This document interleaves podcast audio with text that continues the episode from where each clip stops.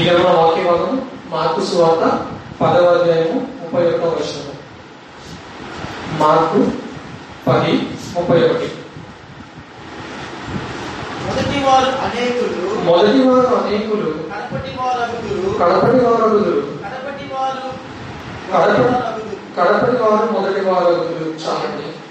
ప్రభు చెప్తున్నాడు, మొదటి వారిలో అనేకులు కడపటి వారు అవుతారట, కడపటి వారు మాత్రం మొదటి వ్యక్తులుగా మార్చబడతారట. అంటే దేవుడు ఏమో మనకి ఏం చెప్తున్నాడంటే ఒక హెచ్చరికతో కూడిన సందేశాన్ని చెప్తున్నాడు. మొదటి నుంచి దేవుని సంఘానికి వస్తున్నావేమో, మొదటి నుంచి దేవుడు నువ్వు ఆరాధిస్తున్నావేమో, నీకు బాల్యంలో నువ్వు దేవుడు గుర్తిరిగిన సమయం నుంచి దేవుడిని ఆరాధిస్తున్నావు, దేవుడిని ప్రేమిస్తున్నావు, దేవుడి పరిచయంలో ఉంటున్నావు, ప్రతి విషయంలో దేవుని కృతజ్ఞతలు చేస్తున్నావు, దేవుడికి ప్రార్థన చేస్తున్నావు. కానీ మొదటి నుండి నీవు చూపిన భక్తి అంతం వరకు నువ్వు కొనసాగిస్తున్నావా లేదా? ప్రభు ఈ దినంలో వేస్తున్న ప్రశ్న. మొదటి నుండి నీవు ఉన్న వ్యక్తివి కాబట్టి మొదటిగా నీ కొరకు సిద్ధపరిచిన స్థానాన్ని ప్రభు కూడా నీకు ఇవ్వాలనుకుంటున్నాడు. కానీ ఎంతకాలం నువ్వు ఆ మొదటి స్థితి నుంచి పడిపోయే స్థితిలో ఉన్నావని ప్రభు చెప్తున్నాడు. మొదటి వారిలో అనేకులు కడపటి వారు అవుతారు, కడపటి వారు మొదటి వారు అవుతారు అని ప్రభు చెప్తున్నాడు. మనం కనుక వాక్య భాగంలో ఒక చక్కని ఉపమానాన్ని చూసినట్లయితే బుద్ధి లేని కన్యకల గురించి అందరికీ తెలుసు కదా. బుద్ధి లేని కన్యకలు మొదటి నుంచి కూడా బుద్ధి గల కన్యకలతో ఉన్నవారు. కానీ ఏమైంది అక్కడ? మొదటి వ్యక్తులుగా ఉన్న వారు ఏమైపోయారు? కడపటి వారిగా మార్చబడ్డారు. ఎందుకు? సిద్ధపాటు లేని జీవితం ఉండబట్టి. సిద్ధపాటు కలిగిన జీవితం ఉన్నట్లయితే వారు కూడా బుద్ధిగా కన్యకల వలె పేరు పొంది 10 మంది కలిసి ప్రియుడి దగ్గరికి చేరేవారు. కానీ వారు విడవబడినట్లుగా ప్రభు ఆ దృశ్యాన్ని మా ముందుంచింది. మొదటి వ్యక్తులుగా ఉన్నారే కానీ వారైనా విడవబడుతున్నారు. కాబట్టి నీ జీవితాన్ని సరి చేసుకో. ఈ విధమున ప్రభు చెప్తున్నది అదే మాట. ఒక స్కూల్లో 2 ఉన్నారండి, రాజు రమేష్ అని 2 వ్యక్తులు. వాటిలో రాజు అనే వ్యక్తి చాలా బాగా చదువుతాడు, మంచి మార్క్స్ సంపాదిస్తాడు, ఎప్పుడు మంచి మార్కులు తెచ్చుకుంటాడు, తల్లిదండ్రులకు కూడా తనంటే ఇస్తాడు. కొంతకాలం గడిచే కొద్ది క్వార్టర్లీ రాశాడు, హాఫ్ ఇయర్లీ రాశాడు, యాన్యువల్లీ రాశాడు అని తను అనుకున్నాడు. ఇంతకాలం నేను కష్టపడి చదువుతున్నాను కదా, నేనేం లాభం సంపాదించుకున్నాను, నేనేం పొందుకున్నాను, నాకంటే నేను ప్రత్యేకంగా ఏం పొందుకోలేకపోయాను, చదివిన చదవకపోయినా ఉంటే కదా, ఎలా నెక్స్ట్ ఇయర్ మూవ్ ఆన్ చేస్తారు కదా అనుకున్నాడు. చివరికి వచ్చేటప్పటికి యాన్యువల్ ఎగ్జామ్స్ లో తను చాలా తక్కువ మార్కులతో పాస్ అయినట్టుగా చూస్తున్నాం. అదేవిధంగా రమేష్ ఎవరైతే తక్కువగా చదువుతున్నాడు అనుకుంటామో ఆ వ్యక్తి చివరిలో తను గ్రహించి బాగా చదవాలి, తల్లిదండ్రులకు మంచి పేరు రావాలని తెలుసుకుంటే తను బాగా చదివిన దాన్ని బట్టి స్కూల్ ఫస్ట్ వచ్చాడండి. అతను ఎంత గొప్పగా చదివి ఉంటాడు, తను తెలుసుకున్నాడు. తనకి మొదటిలో సత్యం తెలియదు. ఏమని? ఇలా చదివితే నా తల్లిదండ్రులు బాగుంటారని, నా తల్లిదండ్రులను ప్రేమిస్తారని తెలుసుకోలేకపోయాడు. కానీ ఆఖరిలో తను తెలుసుకున్నాడు. తెలుసుకుని ఆ తప్పును గ్రహించి ఆ తప్పును ఒప్పుకొని బాగా చదువుతానని తండ్రికి మాట ఇచ్చాడు. స్కూల్ ఫస్ట్ రాగలిగాడు. మరి రాజు మొదటి నుండి ఉన్నదైతే చివరికి ఏమయ్యాడు? కడపటి వారిగా, స్కూల్లో ఆఖరి వ్యక్తిగా మిగిలిపోయాడు. ఈ దినమున మన ఆత్మీయ జీవితం కూడా అలాగే ఉండేమో. ప్రభు ఈ దినమున మనతో మాట్లాడుతున్నాడు.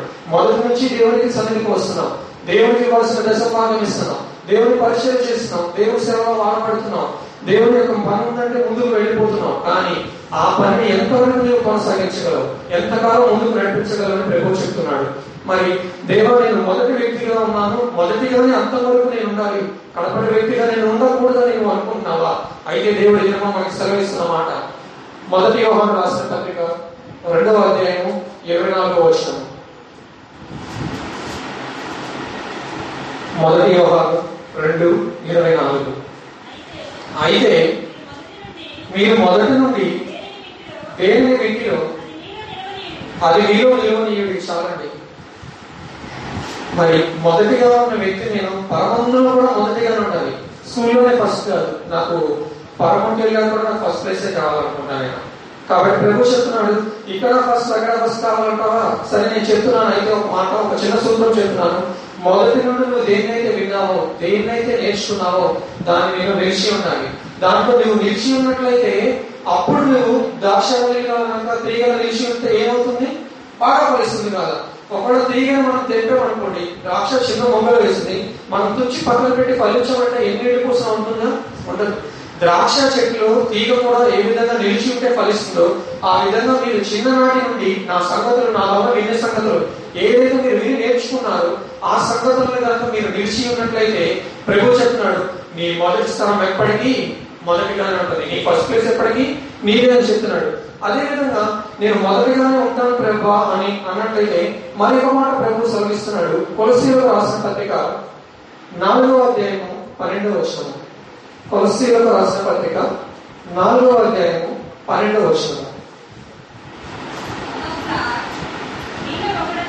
మీలో ఒకడును క్రీస్తు యేసు దాసుడు అయిన ఎపఫ్రా మీకు వందనములు చెప్పుచున్నాడు. మీరు సంపూర్ణులను ప్రతి విషయంలో దేవుని చిత్తమును కూర్చి సంపూర్ణ ఆత్మ నిశ్చయత గలవారై నిలకడగా ఉన్నవారని ఇతడు ఎల్లప్పుడూ మీ కొరకు తన ప్రార్థనలో పోరాడుచున్నాడు. చాలాకి ఇంకొక చోట నిలకడ కలిగి ఉండాలట. ఇదంతా ఏంటి? మొదటిగా నీకున్న స్థానాన్ని నువ్వు కోరుకోకుండా కోరుకోకుండా ఉండాలంటే నీకు నా స్థానం నాకే ఉండాలి, నా మొదటి స్థానం నాకు ఇవ్వమని చెప్తుంటే ప్రభు చెప్తున్న రెండో మాట ఏంటి? ఏం చేయాలంట? దేవుడి చిత్తంలో వచ్చి సంపూర్ణమైన నిశ్చేతమని కలిగి దానిలోనే నిలకడగా ఉండాలంట. ప్రతి ఒక్కరి పట్ల కూడా దేవుడికి ఒక చిత్తం ఉంది కదా. దేవుడు నిన్ను సృజించింది ఒక సంకల్పంతో, నన్ను సృజించింది ఒక సంకల్పంతో. ప్రభువుకి ప్రతి ఒక్కరి పట్ల ఒక ప్రణాళిక ఉంది. మరి ఏదైతే ప్రణాళికని ప్రభు చిత్తాన్ని నువ్వు తెలుసుకుంటావో, నా జీవితంలో దేవుని చిత్తం ఇది అని మనం తెలుసుకున్నట్లయితే దానిలో నిలకడగా ఉండండి. దానిలో మీరు నిలిచి ఉన్నట్లయితే మీరు తప్పిపోవడానికి అవకాశం లేదని ప్రభు చెప్తున్నాడు. అదేవిధంగా దేవుడు చెప్తున్నాడు, నేనైతే నన్ను ప్రేమించిన వారిని శిక్షిస్తున్నాను. అంటే దేవుడు ఏంటి? మరి నేనంటే ఇష్టం లేదా దేవుడు నన్ను ఎందుకు శిక్షిస్తున్నాడు అంటాము. మరి మన ఇంట్లో చంటి బిడ్డలు ఉంటారు. చంటి బిడ్డలు ఎప్పుడైనా తప్పు చేసినప్పుడు తల్లిదండ్రులు ఏం చేస్తాము? మందలిస్తాము. మందలిచ్చేది వాడు దెబ్బలు తినాలనే అంటే నిజంగా కొట్టాలని కొడతామా? కాదు కదా. వాడిని సరైన మాటలు పెట్టి చక్కగా ప్రవర్తించాలి. నలుగురిలో చక్కగా ఆ బిడ్డ ప్రవర్తిస్తే ఆ పేరు మంచి పేరు నాకు పొందుకుంటానని తల్లిదండ్రులైన వారు అనుకుంటారు. అదేవిధంగా ప్రభువు కూడా తాను ప్రేమించిన వారిని మందలిస్తున్నారంటే అదేదో వారి మీద కోపంతో శిక్షిస్తున్నట్టు కాదండి. మనం ఎప్పుడు దేవుని వాక్య భాగాన్ని తప్పుగా అర్థం చేసుకోకూడదు. దేవుడు చెప్తున్నాడు, నేను ప్రేమించిన వారిని శిక్షిస్తాను, గర్దిస్తాను. ఎందుకంటే ఆ బిడ్డ ఇంకా నాలో బహుగా ఫలించాలని ఆశ. నాలో ఉన్న కలుపుని ఇంకా దేవుడు ఎందుకు తీసేయాలనుకుంటున్నాడు? నేను ఫలిస్తున్నాను అయినప్పటికీ కూడా నా ఫలవరితం ఏ విధంగా ఉందో దేవుడు అనుక్షణము చూస్తూనే ఉన్నాడు. నాలో ఇంకా ఏమైనా కలుపు మొక్కలు పెరుగుతాయేమో, ఏమైనా బయట నుంచి వ్యక్తులు నాలో వచ్చి నివాసం చేస్తారేమో, పాపాన్ని ఏమైనా చోటిస్తారేమో అని చెప్పి దేవుడు నన్ను ప్రతి క్షణము శిక్షిస్తూ గర్దిస్తున్నాడు. దేనికి? తను ప్రేమిస్తున్నాడు కనుకనే. ప్రేమిస్తున్న కుమారుని ఎవరైనా ఏమో చేస్తారని గర్దిస్తారు. ఎవరైనా ఈ విధంగా నేను నా బిడ్డను ప్రేమిస్తున్నానండి, కానీ నా బిడ్డ నేను గర్దించలేదు అంటున్నావా? దేవుడు లేఖనంలో సామెతల గ్రంథంలో చెప్తున్నాడు, నీవు కనుక బెత్తాన్ని వాడకపోతే నీ కుమారుడు నీవు విరోధం అని చెప్తున్నాడు. వాడు పెద్ద యొక్క తీర్మానకుండా పెడితే చూసిన వారు ఏమంటారు? తల్లిదండ్రులు సరిగ్గా పెంచలేదు కనుక ఏమంటారు?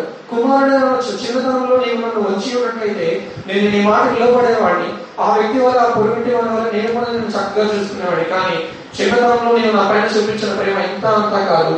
ఆ ప్రేమను బట్టి నేను ఏదైనా చెడిపోయి ఉన్నాను అనుక్షేమం. అందుకని కుమారుడు తప్పు చేసినప్పుడు తనని మందలించాలి.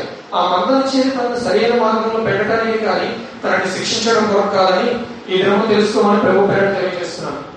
అదేవిధంగా ప్రభు చెప్తున్నాడు, మీ క్రియల్ని ఏ విధంగా ఉంచుకోవాలో ప్రకటన గ్రంథంలో తెలియజేస్తున్నాడు. ప్రకటన 2వ అధ్యాయము 19వ వచనం. నీ క్రియలను, నీ ప్రేమను, నీ విశ్వాసమును, నీ పరిచర్యను, నీ సహనమును నేరెరుగుదును. నీ మొదటి క్రియల కన్నా నీ కడపట క్రియలు మరి ఎక్కువైనవని. చాలండి, దేవుడు చెప్తున్నాడు. అక్కడ ఏమని? నీ మొదటి క్రియల కన్నా కడపటి క్రియలు చాలా ఎక్కువని అంట. అంటే మొదట్లో మీరు చూపిన విశ్వాస జీవితం కన్నా, మొదట్లో మీరు చూపించిన భయభక్తుల కన్నా, మొదట్లో మీరు దేవుడు అంటే ఉన్న ఇష్టం కన్నా అంతంలో ఏం చేస్తున్నారంట? కడపటికి వచ్చినప్పటికీ చివరికి మరి ఎక్కువైన క్రియలు చేస్తున్నారంట. దేవుడు ఎంతగానో సంతోషిస్తున్నాడు. అంటూ చెప్తున్నాడు, నీ క్రియలని, నీ కష్టాన్ని, నీ సహనాన్ని, నీ ఓర్పుని నేను చూస్తున్నాను. మొదటి క్రియల కన్నా కడపటి క్రియలు చాలా ఎక్కువగా చేస్తామని చెప్తున్నాడు. దేవుడు నిజంగా నోరు తెచ్చిన మాట చెప్పడం మనకు ఎంతో ధన్యత కదండి. దేవుడు చెప్తున్నాడు, ఈ దేవుడు మన ముందు ప్రత్యక్షమై, మొదటిలో నేను ఎన్నుకున్నప్పుడు నేను చాలా చిన్నవాడిగా ఉన్నావు, కానీ చివరికి నీ క్రియలను చూసి నేను ఎంతగానో ఆనందిస్తున్నాడని ప్రభు మనందరినీ చూసి చెప్పాలనుకుంటాం కదా. కానీ ప్రభు ఈ విధంగా సెలవిస్తున్నాడు, మొదటి క్రియల కన్నా ఎక్కువ అవుతున్నాయని ప్రభు చెప్తున్నాడు. మరి అటువంటి జీవితం చేసి దేవుడిని మెప్పు పొందించేలాగా, దేవుడి యొక్క మెప్పు పొందుకునేలాగా, దేవుడిని ఆశ్చర్యపరిచే విధంగా మన విశ్వాస జీవితం ఉండాలని ప్రభు పేరును తెలియజేస్తున్నాను. అలా కాదనుకుంటే ఇన్నాళ్ళు మీరు మొదటి నుండి దేవుని సంఘానికి వస్తూ ప్రతి విషయము మొదటిగా దేవుని సన్నిధిలో ఉంటూ ఉన్నట్లయితే కొంతకాలానికి మీలో విశ్వాసం సన్నగిల్లి మీరు కూడా అన్యులతో కలిసి, వాళ్ళతో పాటు కలిసి, అల్లరితో కూడిన ఆటపాటలు చేష్టలతో కలిసి సరదాగా మీరు కూడా దేవుని విడిచి దేవుని మందిరాన్ని కాదనుకుని వారితో పాటు తిరుగుతూ వెళ్ళారనుకోండి, చుట్టుపక్కల ఉన్న మిగతా వాళ్ళు ఏమనుకుంటారు? అన్యులు వాళ్ళ దేవుడు నిజమైన దేవుడు అయి ఉంటే కనుక వాళ్ళు నిలిచి ఉండేవారు కాదనుకుంటారు, అందుకని మనతో కూడా కలిసి సహవాసం చేస్తున్నారేమో అని. అంటే నిన్ను బట్టి దేవుడికి మహిమ చెందవలసింది, నిన్ను బట్టి దేవుడికి ఏం జరుగుతుంది? దూషణ పాలవుతుంది. దేవుడు అదే కదా అంటున్నాడు, మిమ్మల్ని బట్టే కదా అన్ని జనుల మధ్య నా నామము దూషణ పాలవుతున్నదని. కాబట్టి ఇది మనం జ్ఞాపకం చేసుకోవాలి. మనం ఏదైతే పరిచయాన్ని, ఏదైతే విశ్వాస భక్తిని కనపరుస్తున్నామో అంతలో వరకు కూడా దాన్ని కొనసాగించాలి. మన మరి జీవిత యాత్రలో మరి ఒడిదుడుకులు వస్తుంటాయి, మరి కష్టాలు నష్టాలు వస్తుంటాయి, మరి నా జీవితం ఏంటంటే ఒంటరిగా నావలో పయనిస్తున్నావా? దేవుడు చెప్తున్నాడు, ఆ నావని ఆ సముద్రాన్ని సృజించేవాడు నేనే, నేను వెళ్ళవలసిన గమ్యానికి చేర్చగలిగిన వాడు నేనని దేవుడు కీర్తన గ్రంథం ద్వారా భక్తుల ద్వారా మాట్లాడుతున్నాడు. దావీదు భక్తుడు చక్కగా చెప్తున్నాడు, నేను వెళ్ళవలసిన గమ్యం ఏంటో తెలియదయా, నా మార్గం ఏంటో నాకు తెలియదు, కానీ నాకైతే ఒకటి తెలుసు, ఒక విషయం నిశ్చయత కలిగిన నేనుకో తెలుసా, నన్ను నడిపించగలిగిన గమ్యానికి, నన్ను క్షేమముగా చేర్చగలిగిన వాడు నజరేయుడైన యేసు క్రీస్తే. హల్లెలూయా. కాబట్టి ఈ విధంగా సంఘానికి వస్తున్న నీవు మరి ఇతరులకు ఏం నేర్పిస్తున్నావు? దేవుని సన్నిధికి ప్రతి దినము తప్పకుండా, ప్రతి ఆదివారం, బుధవారం, శనివారం ప్రార్థనలకి నువ్వు తప్పకుండా వస్తూ దేవుని బిడ్డలకి నువ్వు ఏం నేర్పిస్తున్నావు? నీ చుట్టుపక్కల వారు నిన్ను చూసి ఏమనుకుంటున్నారు? నిజంగా విశ్వాసం అనుకుంటున్నారా, లేదా నామకార్థ క్రైస్తవ జీవితం చేస్తున్నావా? ఈ దినం ఆలోచించమని ప్రభు పేరు తెలియజేస్తున్నాను. దేవుడికి నీ జీవితం ద్వారా మహిమను ఇవ్వడం అనేది ఎంతో గొప్ప విషయం అండి. దేవుడు నీ జీవితం ద్వారా నా జీవితం ద్వారా ఏం కోరుకోలేదు. మన జీవితాన్ని దేవుడికి సేవ చేసుకుంటాడండి. దేవుడే మనకి ఈ జీవితాన్ని ఇచ్చాడు, తిరిగి నా జీవితం నేనే తీసుకోవడం వల్ల ఏముంటుంది దేవుడికి? కానీ దేవుడు ఏంటంటే నీవు చూపిన క్రియల వల్ల, నీ విశ్వాసం వల్ల అనేక రక్షణ పొందాలి, దాని ద్వారా నిన్ను బట్టి నేను మహిమను పొందుకుంటాను అంటున్నాడు దేవుడు. మరి లాజరు చనిపోయి తిరిగి లేస్తున్నప్పుడు దేవుడు ఎంతగా మహిమ పొందుకున్నాడో ఆ క్రియలను బట్టి, అదేవిధంగా ఈ దినం నీ యొక్క విశ్వాస జీవితాన్ని బట్టి కొంతమంది రక్షించబడి దేవుని యొక్క సన్నిధిలోకి నడిపించబడినట్లయితే దేవుడు దాన్ని బట్టి నిన్ను నీ ఎంతో ఆనందిస్తాడు, నీ ఎంతో సంతోషంతో రక్షిస్తాడు. కాబట్టి దేవుడిని సంతోషపెట్టే వ్యక్తులుగా మనం ఉండాలి, కానీ దేవుడిని బాధపరిచే వ్యక్తులుగా ఉండకూడదు. మరి ఒక మాట ప్రభువు సెలవిస్తున్నాడు, అదే కొలస్సీలకు రాసిన పత్రిక 4వ అధ్యాయము 2వ వచనము. కొలస్సీలకు రాసిన పత్రిక 4వ అధ్యాయము 2వ వచనము. ప్రార్థన నిలకడగా ఉండి చాలండి. మరి నేను తప్పిపోకుండా అదే స్థితిలో ఉన్న స్థితిలోనే ఉండాలంటే ప్రభు చెప్తున్న మాట ఏంటంటే ప్రార్థన ఎందు నిలకడగా ఉండాలంట. అంటే ఇప్పుడు మనం చదువుతున్న పాయింట్, ఇప్పుడు నేర్చుకుంటున్న వాటి అన్నింటినీ కూడా ఏంటంటే మనం క్రమం తప్పకుండా పాటించామంటే నీ మొదటి స్థానం నీదే. నీకు ఇక్కడ ఫస్ట్ ప్రైజ్ ₹1,00,000 ఇస్తారంటే పగలో దానికంటే కూడా నా ఫస్ట్ ప్రైజ్ దేవుడు ₹1,00,000 అంటే దేవుడు తప్పకుండా ఇస్తాడు. అంటే నీ స్థానాన్ని నీదే, నీ స్థానాన్ని నేను వేరేవాళ్ళకి ఇవ్వను. ఇప్పుడు ఉన్న స్థితిలో ఎవరైనా దిగాలని అనుకుంటారండి? ఇప్పుడు నేను ఉన్న స్థితిలో దిగాలనుకుంటారా? ఎవరు అనుకోరు కదా. కానీ ఒకరు మాత్రం, అందరిలో కొంతమైనా దిగాలనుకుంటారేమో, అంటే వేరే స్థాయికి వెళ్ళాలి. ఒక వ్యక్తి మాత్రం అనుకో, ఎవరు చెప్పమంటారా? మన ప్రధానమంత్రి నరేంద్ర మోడీ. ఆ స్థాయిని దిగారంటే ఆ స్థాయికి ఎక్కడానికి ఎంత కష్టమో ఆయనకు తెలుసు. అంటే ఉన్న స్థితి నుండి పడిపోవడానికి ఎవరు ఇష్టపడరు. కానీ ఆయన ఇప్పుడు ఈ లోకంలో మనం చూసినట్లయితే ఉన్న స్థితి నుంచి పడిపోకుండా ఉండడానికి జాగ్రత్త కలిగిన వ్యక్తిగా మనం ఆలోచించవచ్చు. ప్రధాని నరేంద్ర మోడీని ఉదాహరణగా మనం తీసుకోవచ్చు. మిగిలిన వారు పడుతుంటారో లేస్తుంటారు, ఎమ్మెల్యేగా పోటీ చేస్తుంటారు, సర్పంచ్ గా పోటీ చేస్తుంటారు, మరొకటి చేస్తుంటారు.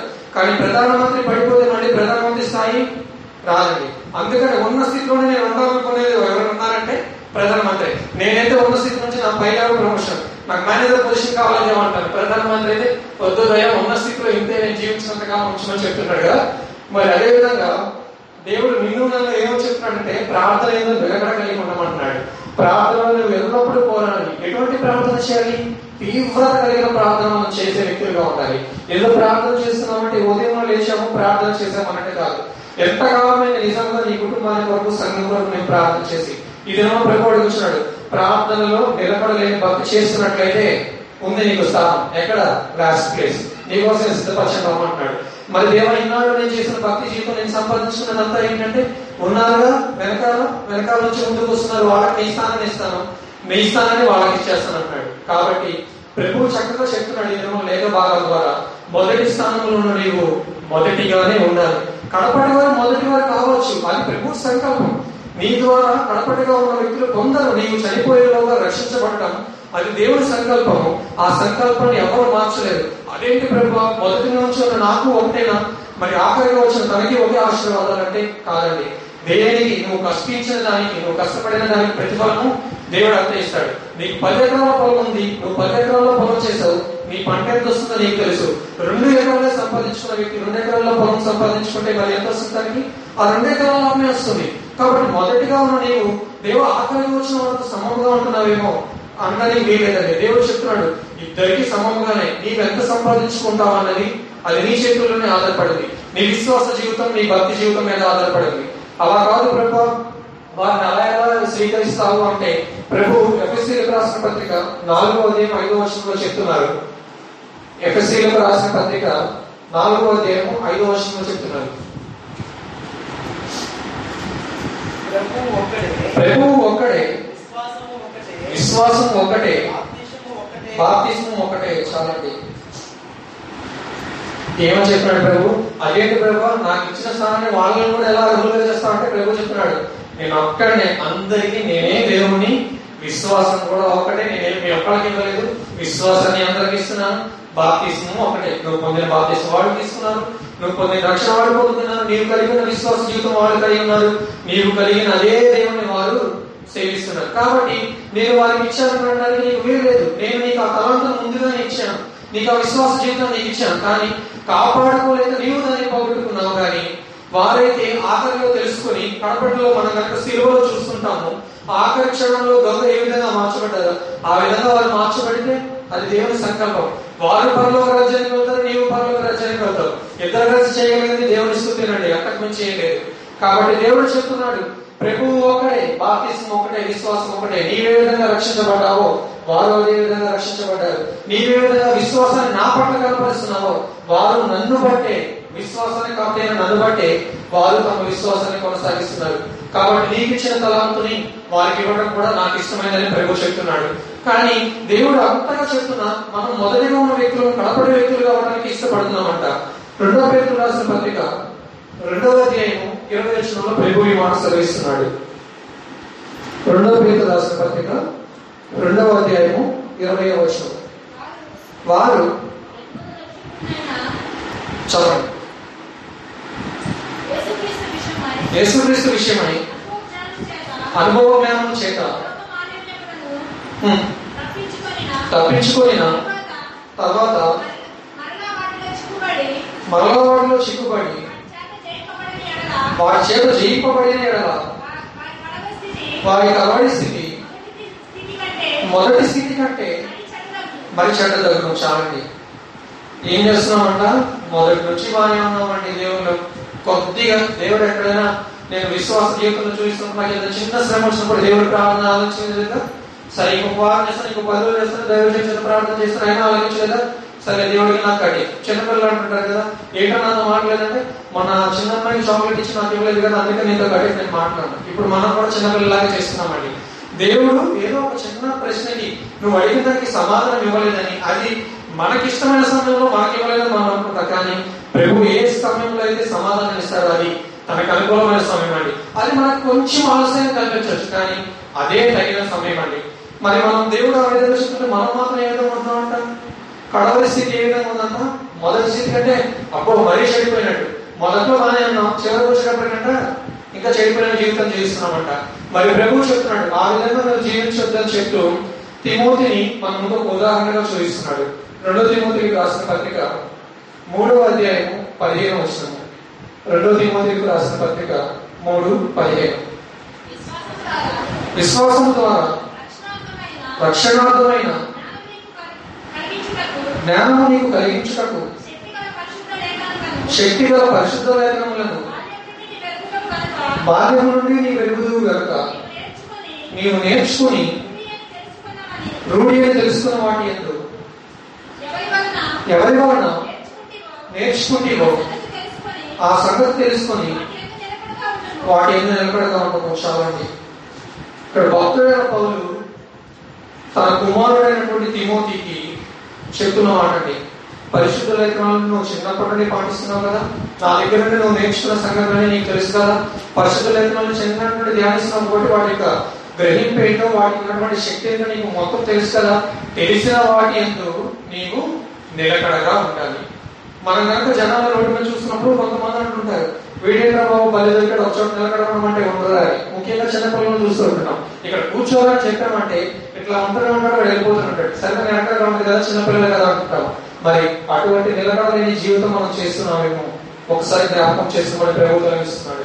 పరిశుద్ధ లేఖనాలు నీ దగ్గరే ఉన్నాయి. బాల్యం నుండి నువ్వు వాటిని అభ్యసించవలసిన వాడుగా ఉన్నావు.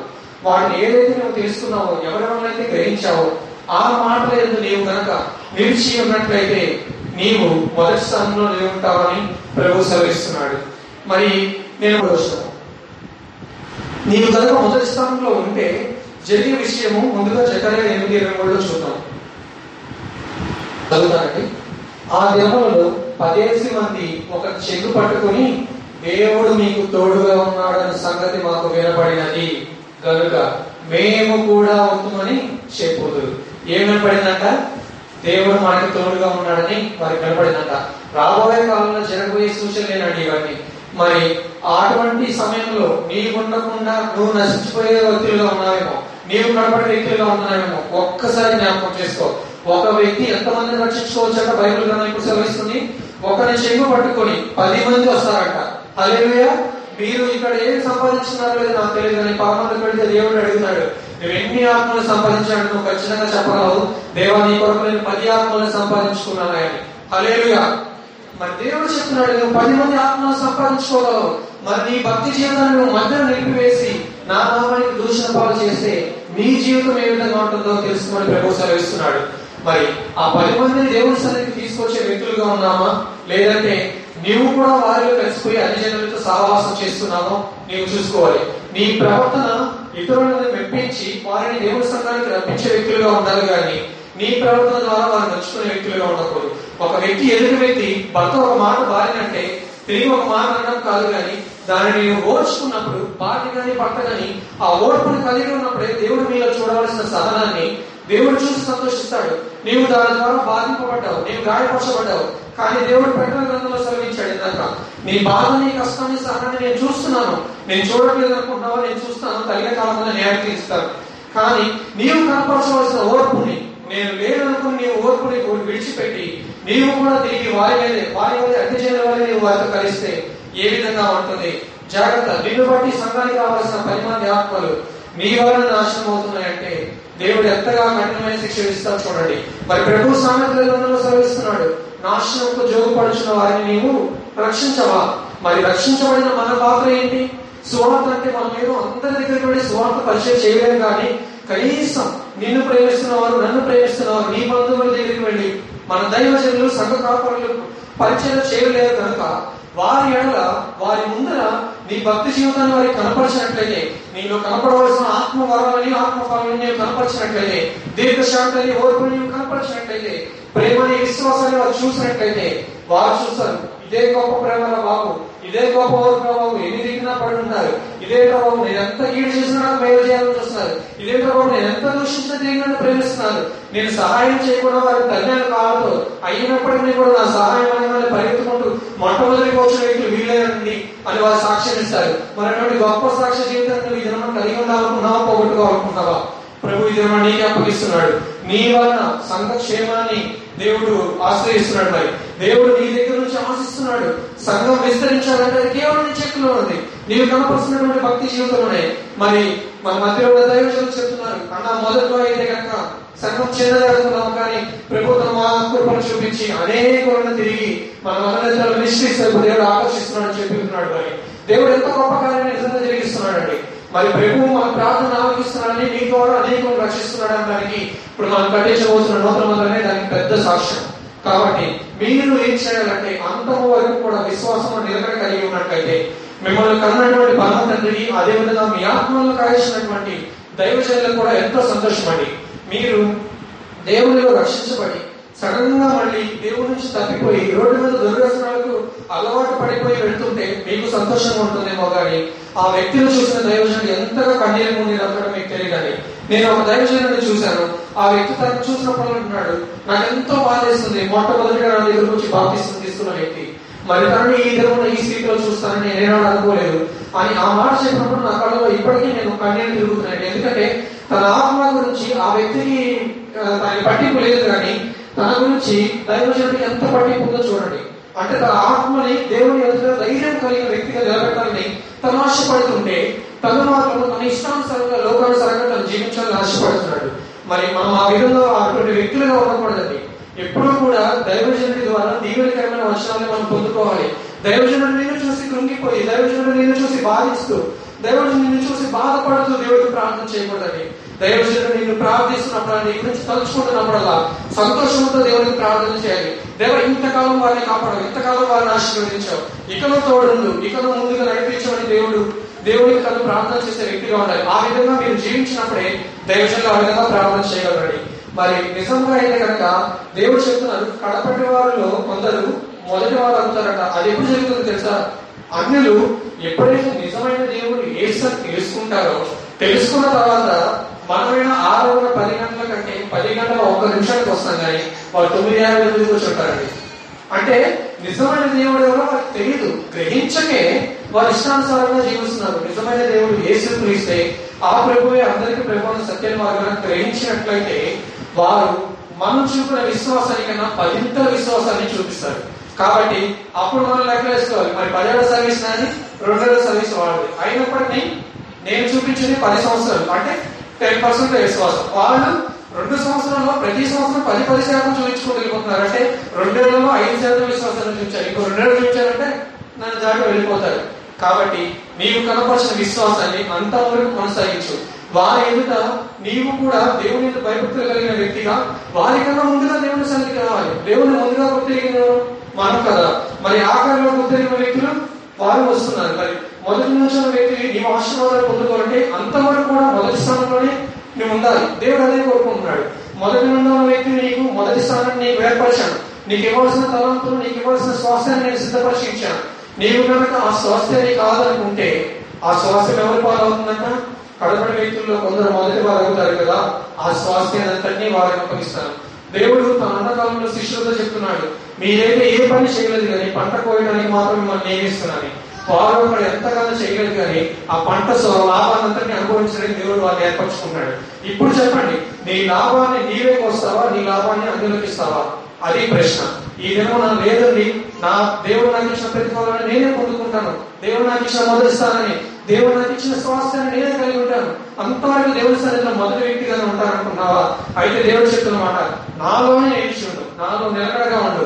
నిన్ను బట్టి అనేకులు రక్షించబడాలి కానీ నీ ద్వారా అనేకులు నాశనం అవ్వకూడదు, నీ ద్వారా నువ్వు అనేకులతో కలిసి నశించిపోకూడదని ప్రభు ఈ దేవుని సెలవిస్తున్నాడు. కడపడ వారు మొదటి వ్యక్తుల్లో కావడానికి దేవుడు చెప్తున్నాడు. అదేవిధంగా మొదటి వ్యక్తులు అనేకులు కూడా కడపడి వారు అవుతారన్నారు కదా. దీనికి చక్కని ఉపమానం ద్రాక్ష తోట యజమాని గురించి చదువుతుగానే రిఫరెన్స్ చెప్తున్నాను, రాసుకొని. మత్తయి సువార్త 20:1-16.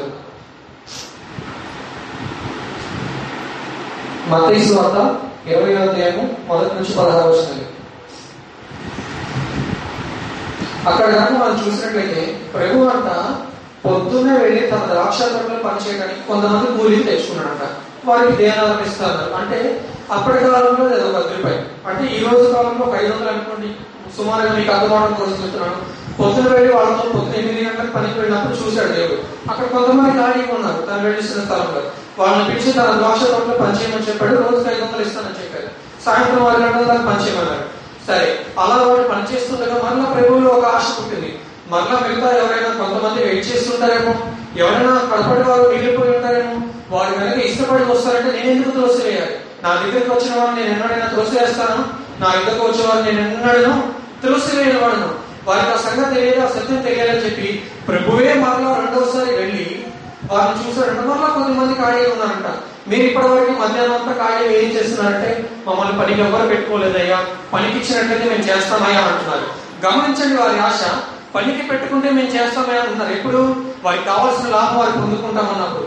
ఇదే మాట అన్యులు కనుక నిజంగా గ్రహించి దేవుడు ప్రతిఫలం ఇస్తాడు నేను ఇంత కష్టపడితే తెలిస్తే మరి ఏ విధంగా అంటావు చూడండి. మరి 2వ సారి పిలిచారు, వెళ్ళాడు, పనిచేశారు.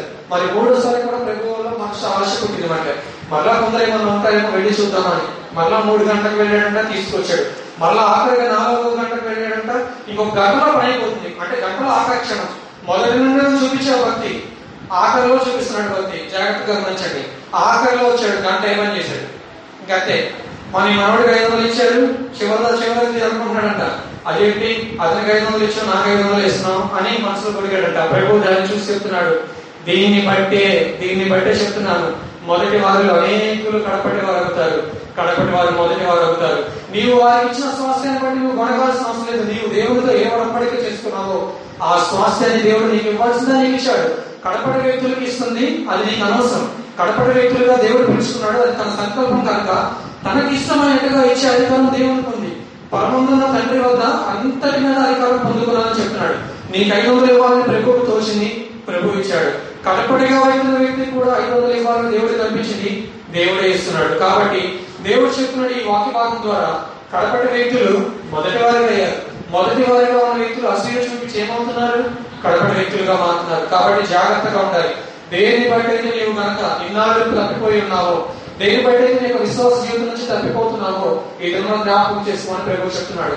మొదటి స్థానంలో నేను చూపిన తర్వాత నీవు నడిచినట్లయితే నీ స్థానము, నేను నీకు వచ్చిన సిద్ధపరిచిన స్థలము ఎప్పుడు అంతే ఉంది. నేను ఇక్కడ 3 చైర్లు వేసి ఉంచాను, ఆ స్థానం మీకని చెప్పాను. మీరు వస్తున్నారని నేను అనుకుంటున్నాను, మీరు రాలేకపోతే ఆ స్థానాన్ని వేరే చేత భర్తీ చేయించాను. నేను దానికి ఖాళీగా ఉంచలేను. జనమంతా కింద కూర్చున్నప్పుడు పైన నేను ఒక అధికారాన్ని పిలిచినప్పుడు, మరి అధికారి రాలేనప్పుడు నేనేం చేస్తాను? ఎవరైనా ఆకలి వచ్చి ఈ అధికారి ఖాళీగా ఉన్నట్టు ఈయన కూడా గొప్ప అధికారులు చెప్పినప్పుడు ఏం చేస్తాను? ఆ అధికారికి ఆ స్థానంలో నేను ఇష్టపడుతున్నాను. ప్రభువు కూడా అదే ఒక వాక్య భావంగా తెలియజేస్తుంది. ఆఖరిగా వచ్చిన వ్యక్తిని మొదటి వ్యక్తిగా ఆయన మార్చగలరు, కానీ మొదటిగా ఉన్న నిన్ను కడపటి స్థానంలో చూస్తారని నేనేనాడు అనుకోలేదని ప్రభువు తీసుకు చెప్తున్నమాట. ఈ విలువన దేవుడు హెచ్చరిస్తూ చెప్తున్నమాట. నేనేదో నిన్ను హెచ్చరిస్తున్నానంటే నేనేదో కోపంతో కాదు, నేనేదో గర్తించాలని కాదు, కానీ నీకు నేను ఇవ్వబోతున్న స్వాస్థ్యం ఏంటో తెలియక నీకు పోగొట్టుకున్నావు. పరమందు నీ కొరకు దాచబడిన స్వాస్థ్యం ఏంటో నువ్వు గ్రహించి దాని మీద నువ్వు నిలకడగా ఉన్నట్లయితే నువ్వు పరమునకు చేరాక అంటావు, దేవా నిజమైన నీవు నా కొరకు దాక్షించడం లేదు, ఎంతో గొప్పదని నువ్వు పరమునకు వెళ్ళాక దేవుని మానకు స్తుతిస్తావు. మరి ఆ విధంగా దేవుడు మనల్ని ఉండాలని ఆశపడుతున్నారు. అలా కాదు, నేను మొదటి వ్యక్తిగా ఉన్నాను, మరి విశ్వాసాన్ని కనపరచగలిగినంత కనపరుస్తాను, ఆఖరిలో ప్రభు గారికి నాకు సహాయం చేయకపోతే వెడిచిపోతానేమో అని నిస్సందేహం లేకుండా మేము అపనమ్మకం కలిగి ఉంటున్నాము. దేవుడు చెప్తున్నమాట, సందేహంతో దేవుని నమ్మటం వ్యర్థమండి. సందేహం లేకుండా దేవుని నమ్మే వ్యక్తులుగా ఉండాలని గత వారం మనం తెలుసుకున్నాము. ఎటువంటి అపనమ్మకం లేకుండా నిస్సందేహంగా దేవుని నమ్మాలని మనం పేతురు జీవితం నుంచి, అదేవిధంగా దావీదు జీవితం నుంచి గత వారం నేర్చుకున్నాం. మరి అటువంటి వ్యక్తులుగా మనం ఉండాలి. కడపటి వ్యక్తులుగా ఉన్న వ్యక్తుల్ని మొదటిగా మార్చడానికి దేవుడికి సంకల్పం. మరి మొదటి వ్యక్తిగా ఉన్న నిన్ను మాత్రం కడపటి వ్యక్తిగా ప్రభు ఏనాడు తీర్చిదిద్దాలనుకోవట్లేదు. ప్రతి క్షణంలో నువ్వు మొదటిగా సన్నిధికి వస్తుంటే పరమందు ఆఖరి స్థానాన్ని నీకు ఇవ్వాలని కోరుకోవట్లేదండి. పరమందులు కూడా అదే మొదటి స్థానాన్ని నీ కొరకు సిద్ధపరిచి ఉంచాడు. నీ కొరకు తన చేతులు చాచి తను గౌరవించుకోవాలని ఆశతో ఎదురు చూస్తున్నాడు. కానీ ఈ విధంగా దేవుని చిత్తాన్ని నీవు తెలుసుకుని దాని ఏదో నిలకడ లేకుండా జీవిస్తున్నావేమో. దేవుడు ఎదురున్న హెచ్చరికతో చెప్తున్నాడు, మొదటి వ్యక్తులు అనేకులు కడపటి వారు, ఆ అనేకుల్లో నీవు ఉన్నావేమో, జాగ్రత్త. దేవుడి మనం మనకు వేసిన ప్రశ్న, అంతం వరకు మీరు దేవుని నిలకడగలిగిన భక్తి చేయాలని దైవజనులు దేవుడు కూడా కోరుకుంటున్నాడు. కాబట్టి అంతం వరకు మీరు దేవుని సన్నిధిలో నిలకడగలిగిన భక్తిని చేయండి. ఏ విధంగా భక్తి అంటే, బ్రతుకుట క్రీస్తే చావైతే నేరే. అటువంటి భక్తి జీవితాన్ని మీరు చేసినట్లయితే భక్తులైన పౌరులు ఎటువంటి విధంగా దేవుని సన్నిధిలో పరమందు అనుభవిస్తున్నాడు దేవుని యొక్క రాజ్యాన్ని, అటువంటి విధంగా నిన్ను నన్ను కూడా తన రాజ్యాన్ని అనుభవించే వ్యక్తులుగా, తన వాసులుగా దేవుడు నిన్ను నన్ను స్వీకరించడానికి ఇష్టపడుతున్నారు. మరి ఏమో మనల్ని మనం పరిశీలించుకోవాలి.